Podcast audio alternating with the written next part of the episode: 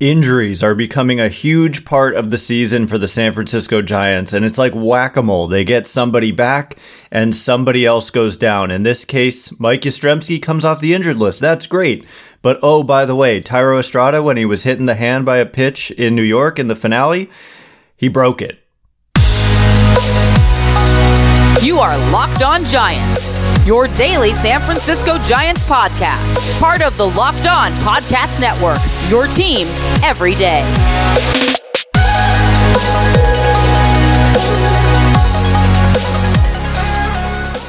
Hello and welcome to Locked On Giants, part of the Locked On Podcast Network, where it's your team every day. My name is Ben Kaspick, and on the show, we provide daily episodes Monday through Friday talking about the San Francisco Giants in a way that's data driven and rational, but also simple, passionate, and accessible to all. I'm a former contributor for the baseball statistics and analysis websites Beyond the Box Score and Rotographs. I've been podcasting about the Giants since 2015, and I'm a lifelong fan.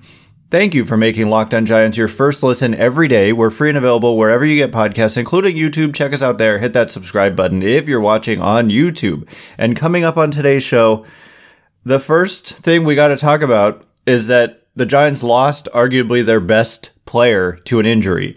The good news is, you know, I this is a weird thing to say, but like if you have an Aaron Judge or something on your team who's, you know, Shohei Ohtani, to say, oh, we lost our best player is more impactful than losing Thairo Estrada. But at the same time, losing Thairo Estrada is impactful because the options that they have to replace him are, you know, unproven as successful major league players and that currently the Giants are not playing well. They lose another game last night, which we'll get into the specifics later, but they have lost two series in a row and now they lose the opener here and also just the injuries are piling up and it seems like when they're able to get somebody back somebody immediately goes down and that was the case last night with thankfully Mike Yastrzemski being activated off the injured list and Michael Conforto who's been dealing with a hamstring thing himself both Yaz and Conforto. Uh, Conforto was able to return to the lineup as the designated hitter, but then there's all these ripple effects there that's moving currently Joc Pederson, right? I mean, if, if Conforto is DHing, then Pederson is not, and that means Pederson has been playing in the outfield, which, you know, he did pretty well actually in Toronto. Uh, in one of those games, he was all over the place, making some incredible plays, but long term, I mean, we saw last year that that was a problem. And so there are all these ripple effects. Uh, and it's not just Thairo Estrada who's injured. You've also got Mitch Haniger, obviously. And then it puts, I don't want to say pressure, but it's, uh, you know, if you're a glass half full kind of person, you can say that these injuries have created opportunities for guys like Luis Matos and now, probably at second base, Casey Schmitt, He's starting there tonight. He started at shortstop last night. Brandon Crawford uh, is dealing with a little bit of a side issue, but it doesn't seem to be very serious. It's kind of like ribs as opposed to an oblique. But so it's creating opportunities for these young players, which is in some ways a good thing. But at the same time, they haven't done well. That's like the kind of I feel like okay, so there was all this energy when Casey Schmitt first got called up. He was kind of the first. I guess technically Sabol was the first, and he had a big game, which we'll get into a little in a little bit. But uh, there was all this energy, and it, you know, Casey schmitt was the first young player to get this opportunity, and then I think it was Patrick Bailey, and then Luis Matos, and there was all this talk about how much energy they had provided and Schmitt homered in his first game. I believe it was his first game and then was showing off the arm and it was just like excitement, excitement. And there was, I was talking about it. People were writing about it. Like journalists, legit journalists were writing about how Giants haven't had a homegrown star in so long and Casey Schmitt is going to be that guy. But like, pump the brakes. Casey Schmitt has struggled, flat out struggled. Like the chase issue has persisted and it's just led to you know, this is why I say like when people are always saying like when are they going to hand the team over to the young players? I'm always saying you know, like at full strength the Giants roster didn't have obvious openings for quote unquote young players. But I mean, at the catcher position, there there was instability, and I did say that I didn't think Joey Bart was necessarily going to be able to be the answer there, and so that has been the one success has been Patrick Bailey.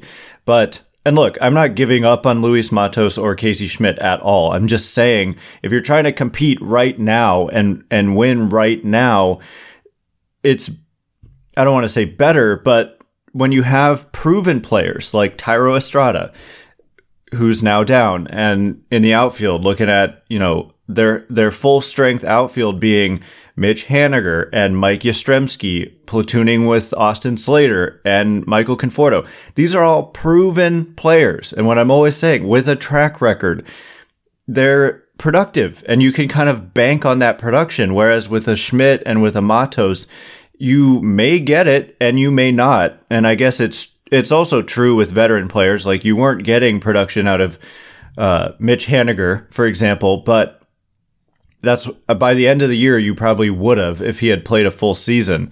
That's just how it is. He's never been below average, and so anyway. But uh, on the flip side, it's you know Matos is 21 years old. I want to like emphasize and re-emphasize that point like a zillion times.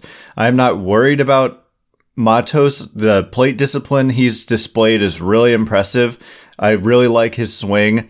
He, I think he gets a little bit overrated as a runner. He's not the fastest guy in the world, but he can play center. I don't know that he's going to eventually be the long-term center fielder. Maybe he's better suited for a corner, I think, but, uh, he's 21 years old. He's the second youngest position player in the major leagues. And so, you know, a little bit of struggle in a little bit of a sample is not the biggest deal.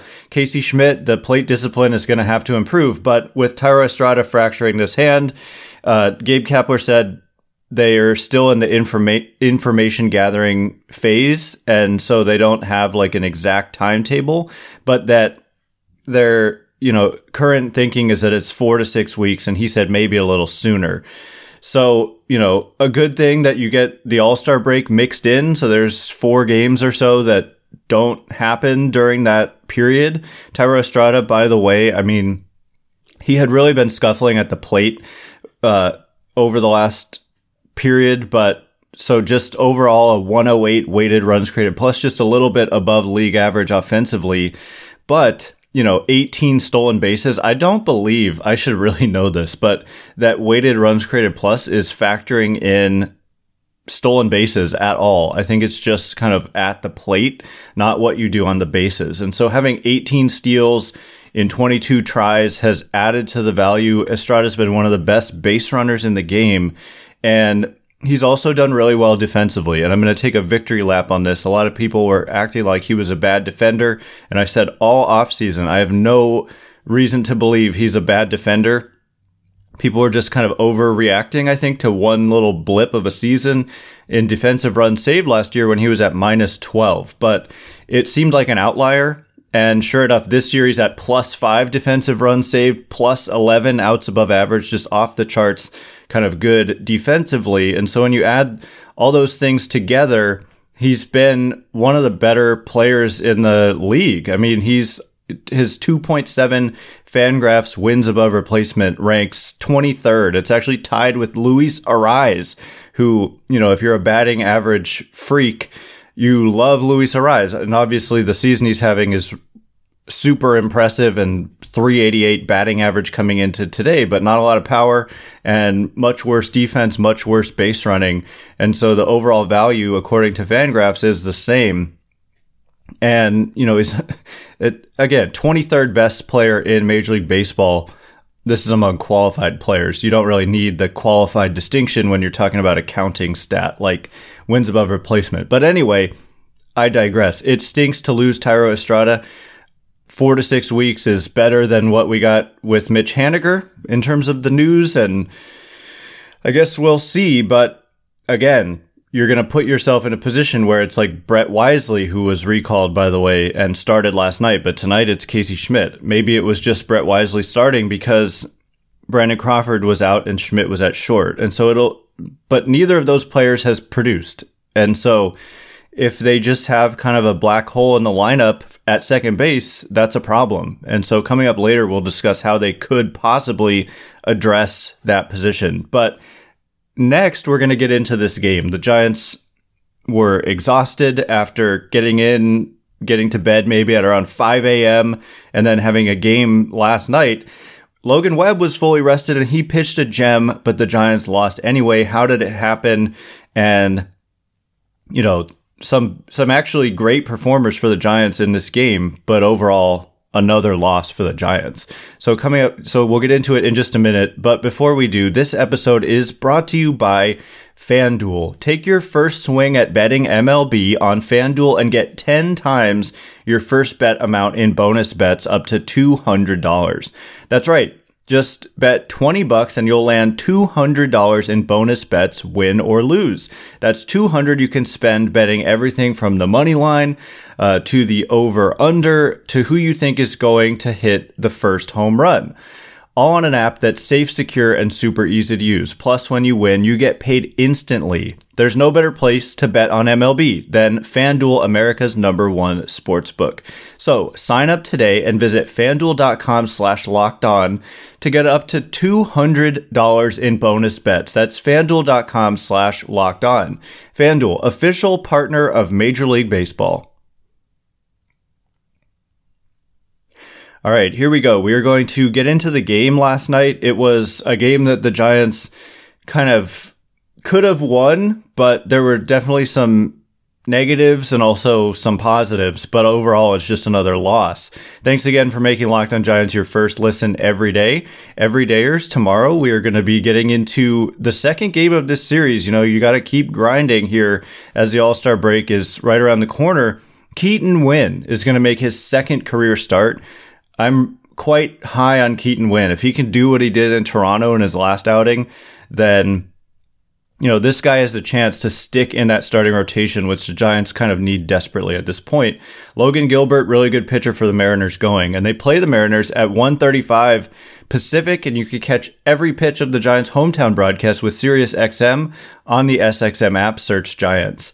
So the game last night, basically like they, they, squandered a gem by Logan Webb, who went six and two thirds, allowed two earned runs, seven hits, two walks, 11 strikeouts. And so Logan Webb kind of rebounding in the strikeout department has been one of the, one of the many positives this season for the Giants. But Two years ago in 2021, the breakout season for Webb, he struck out 26.5% of batters.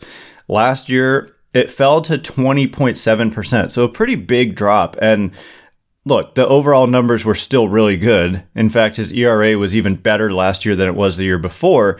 But, you know, I wanted to see a rebound in the strikeout department, and we've seen it. He's at 24.8%. So closer to 2021 levels than last year. And, you know, games like that where he's going out there and striking out 11 are just super impressive. And, uh, he, allowed, you know, the first run that he allowed was kind of Blake Sabol's fault, to be perfectly frank about it.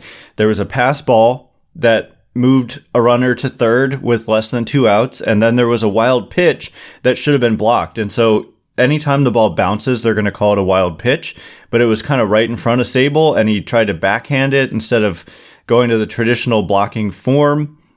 Krukow's always, you know, harping on the one knee down style, and I get it. But if you look around the game, every single catcher kind of catches that way. Maybe here and there there aren't, or there are some who don't, but that's just the way it is. But Sabol, if you look at the numbers on like Baseball Savant, they have really good kind of catcher numbers like framing and blocking and pop times and all that kind of stuff. And Sabol does well at framing, and I think his pop times aren't the best, but where he's really struggled is kind of in this blocks above average number. And so it doesn't surprise me. I don't know. They don't, I don't think passed balls are, are included there. And passed balls are typical, you know, they don't bounce. And so it's not a block. But what tends to be like what Sabol did in this passed ball was that he was trying to frame it. And it was, he had to yank his arm way across his body to get the pitch, which I guess missed the location and he's trying to pull it back into the zone, but you got to catch it first. And he's had a problem. And, and like to his credit, he's kind of not a natural catcher. And so, and the Giants are just kind of putting him in that position. And I guess they're, they believe it's kind of worth the occasional passed ball to get his bat, you know, instead of what else are you going to do, right? You're going to send this guy, you can't send him down. And so, anyway, he made up for it, though. I just want to say, like, just to kind of recap this game. Yes, Logan Webb was excellent.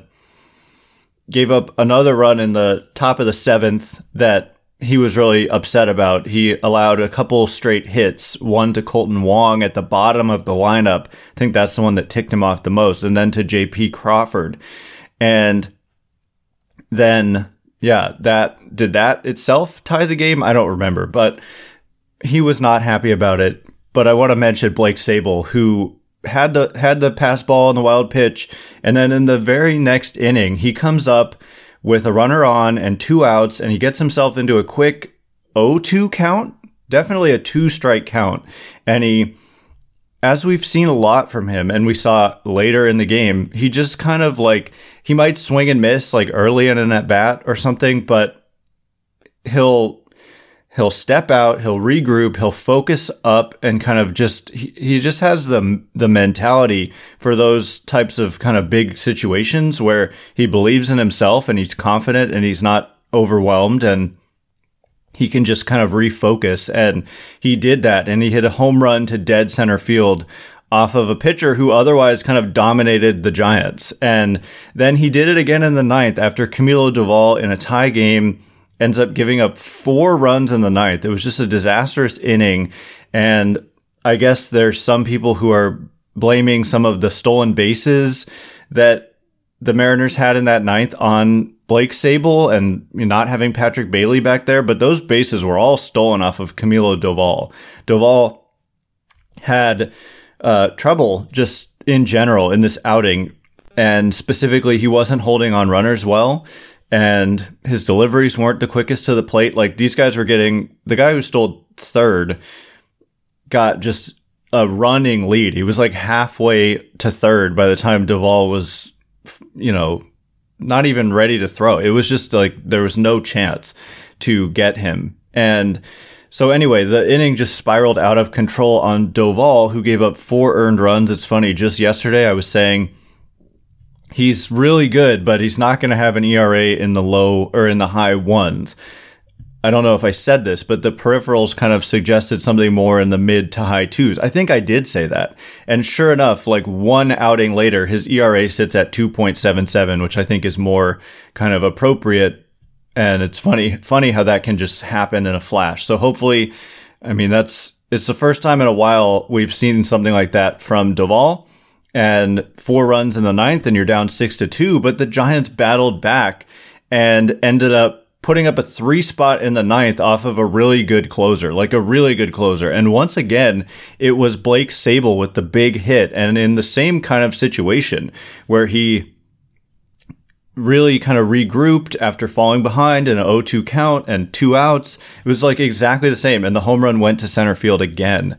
So Blake Sabol, he had a home run in the finale in New York. And that, so he's hit three home runs in his last two games. He didn't even start that game in New York. So that's great to see. I think it's clear why they like Blake Sabol offensively. And he's working, he's doing the best he can behind the plate and getting that kind of offense out of your catcher spot. It made up for it. I mean, hitting, he, he was responsible for like five of the runs the Giants scored. And so it more than made up for the mistakes he made behind the plate.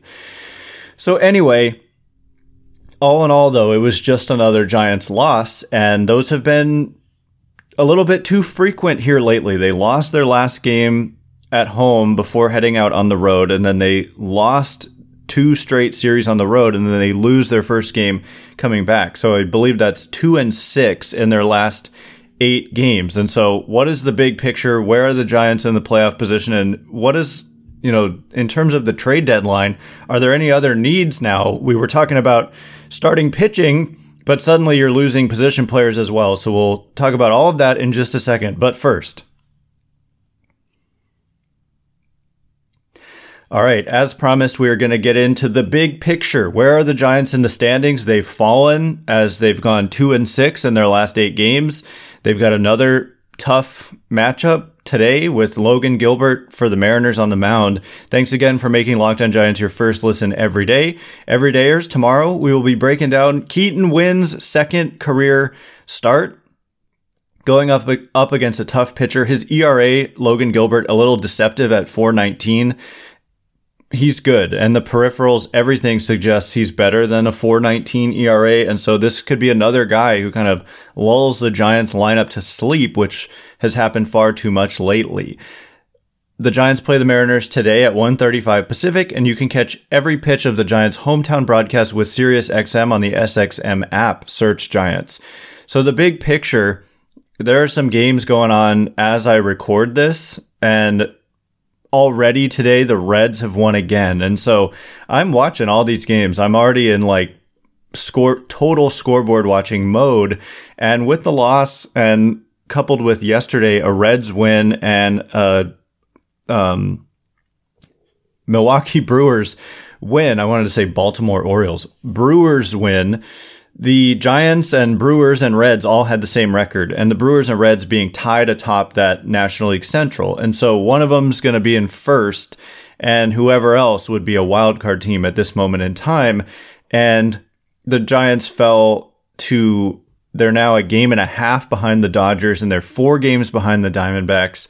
And the Marlins won again, just and some of these teams they're just having like miraculous win after miraculous win and that's probably how it felt watching the giants when they were on that 10 game winning streak is they were also having miraculous wins and so it feels like unfair as i'm watching the i can't believe what the reds are doing for example but it happens and so anyway the Reds already played again today and they already won again today. It's just unbelievable what they're doing.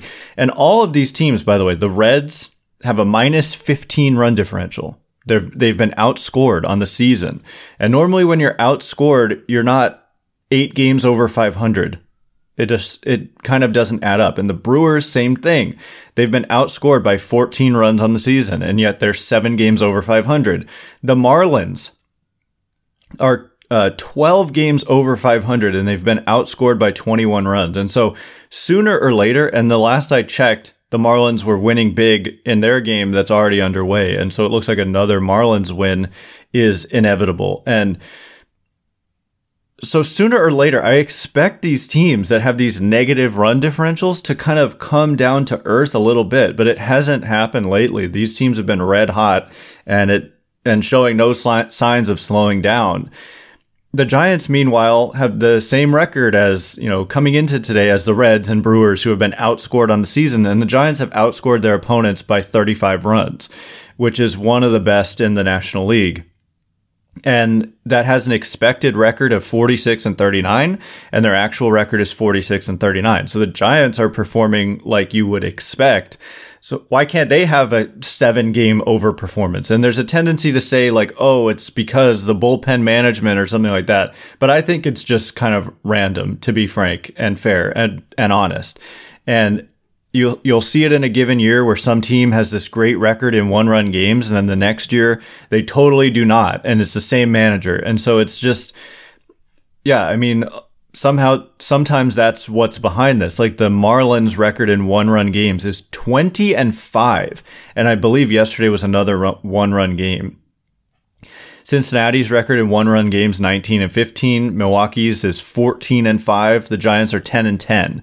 Dodgers are 9 and 10. Diamondbacks are 11 and 10. And so it's not just you know, it's not necess- it's not a repeatable thing. The the Texas Rangers, if you want to go, oh, it's Kapler, who's they don't thrive in one run games. What about the Texas Rangers, managed by Bruce Bochy? They are five and twelve in one run games. Five and twelve, much worse than the Giants. And I don't take any. I mean, that, that team is fifty and thirty five, and yet they're five and twelve in one run games.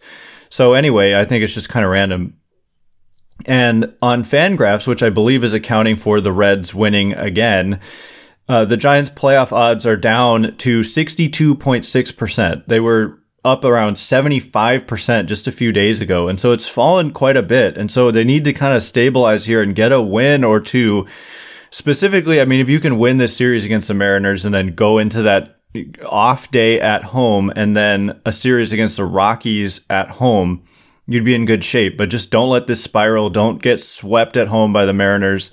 So every game is big right now going into the All Star break, and they need to kind of get back to their winning ways. And they, you know, with that win, the the Reds moved into first place. So the Giants are still clinging to a tie in the wild card with the Brewers, and the Phillies are one back, and then beyond that, you've got the Pirates at six and a half back, the uh, Padres and Cubs at seven back, Mets at seven and a half back. So it's really just the Brewers, Phillies to kind of worry about right now, and the Reds and the Marlins two and a half games above the Giants, Dodgers one and a half. But yeah, so the Giants are still okay, but their position has worsened definitely.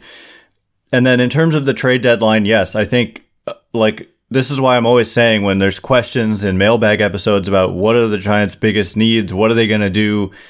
you've got to wait till it comes because things can open up. And right now, I don't feel nearly as good as I did about the offense, given all the injuries that they've had. And the fact that these young players, while I, I believe in them and I certainly hope for their success, you're trying to win this season and some of these guys just haven't produced. And so do you kind of fill a hole with somebody else at some point? it's definitely not out of the question that they could need to add on the position player side by the trade deadline, and we'll see ultimately what they do. Anyway, thanks again for making Locked On Giants your first listen every day. Every day is tomorrow, like I said. Keaton Winn making his second MLB start. He was good in his last one. We'll be breaking it down tomorrow. Can the Giants get back on track and even up this series? Giants play the Mariners today at 12 or excuse me, 1:35 Pacific and you can catch every pitch of the Giants hometown broadcast with Sirius XM on the SXM app search Giants. Once again, my name is Ben Kaspick. Check me out on Twitter at Ben Kaspick K A S P I C K. If you like this show, please consider rating it or leaving a review. It helps me out a lot, so thanks in advance and thanks to everyone who's done so already. Can't wait to be with you again tomorrow. Happy 4th of July. Enjoy the game and we'll see you tomorrow. Thanks again for listening. You are now Locked on Giants.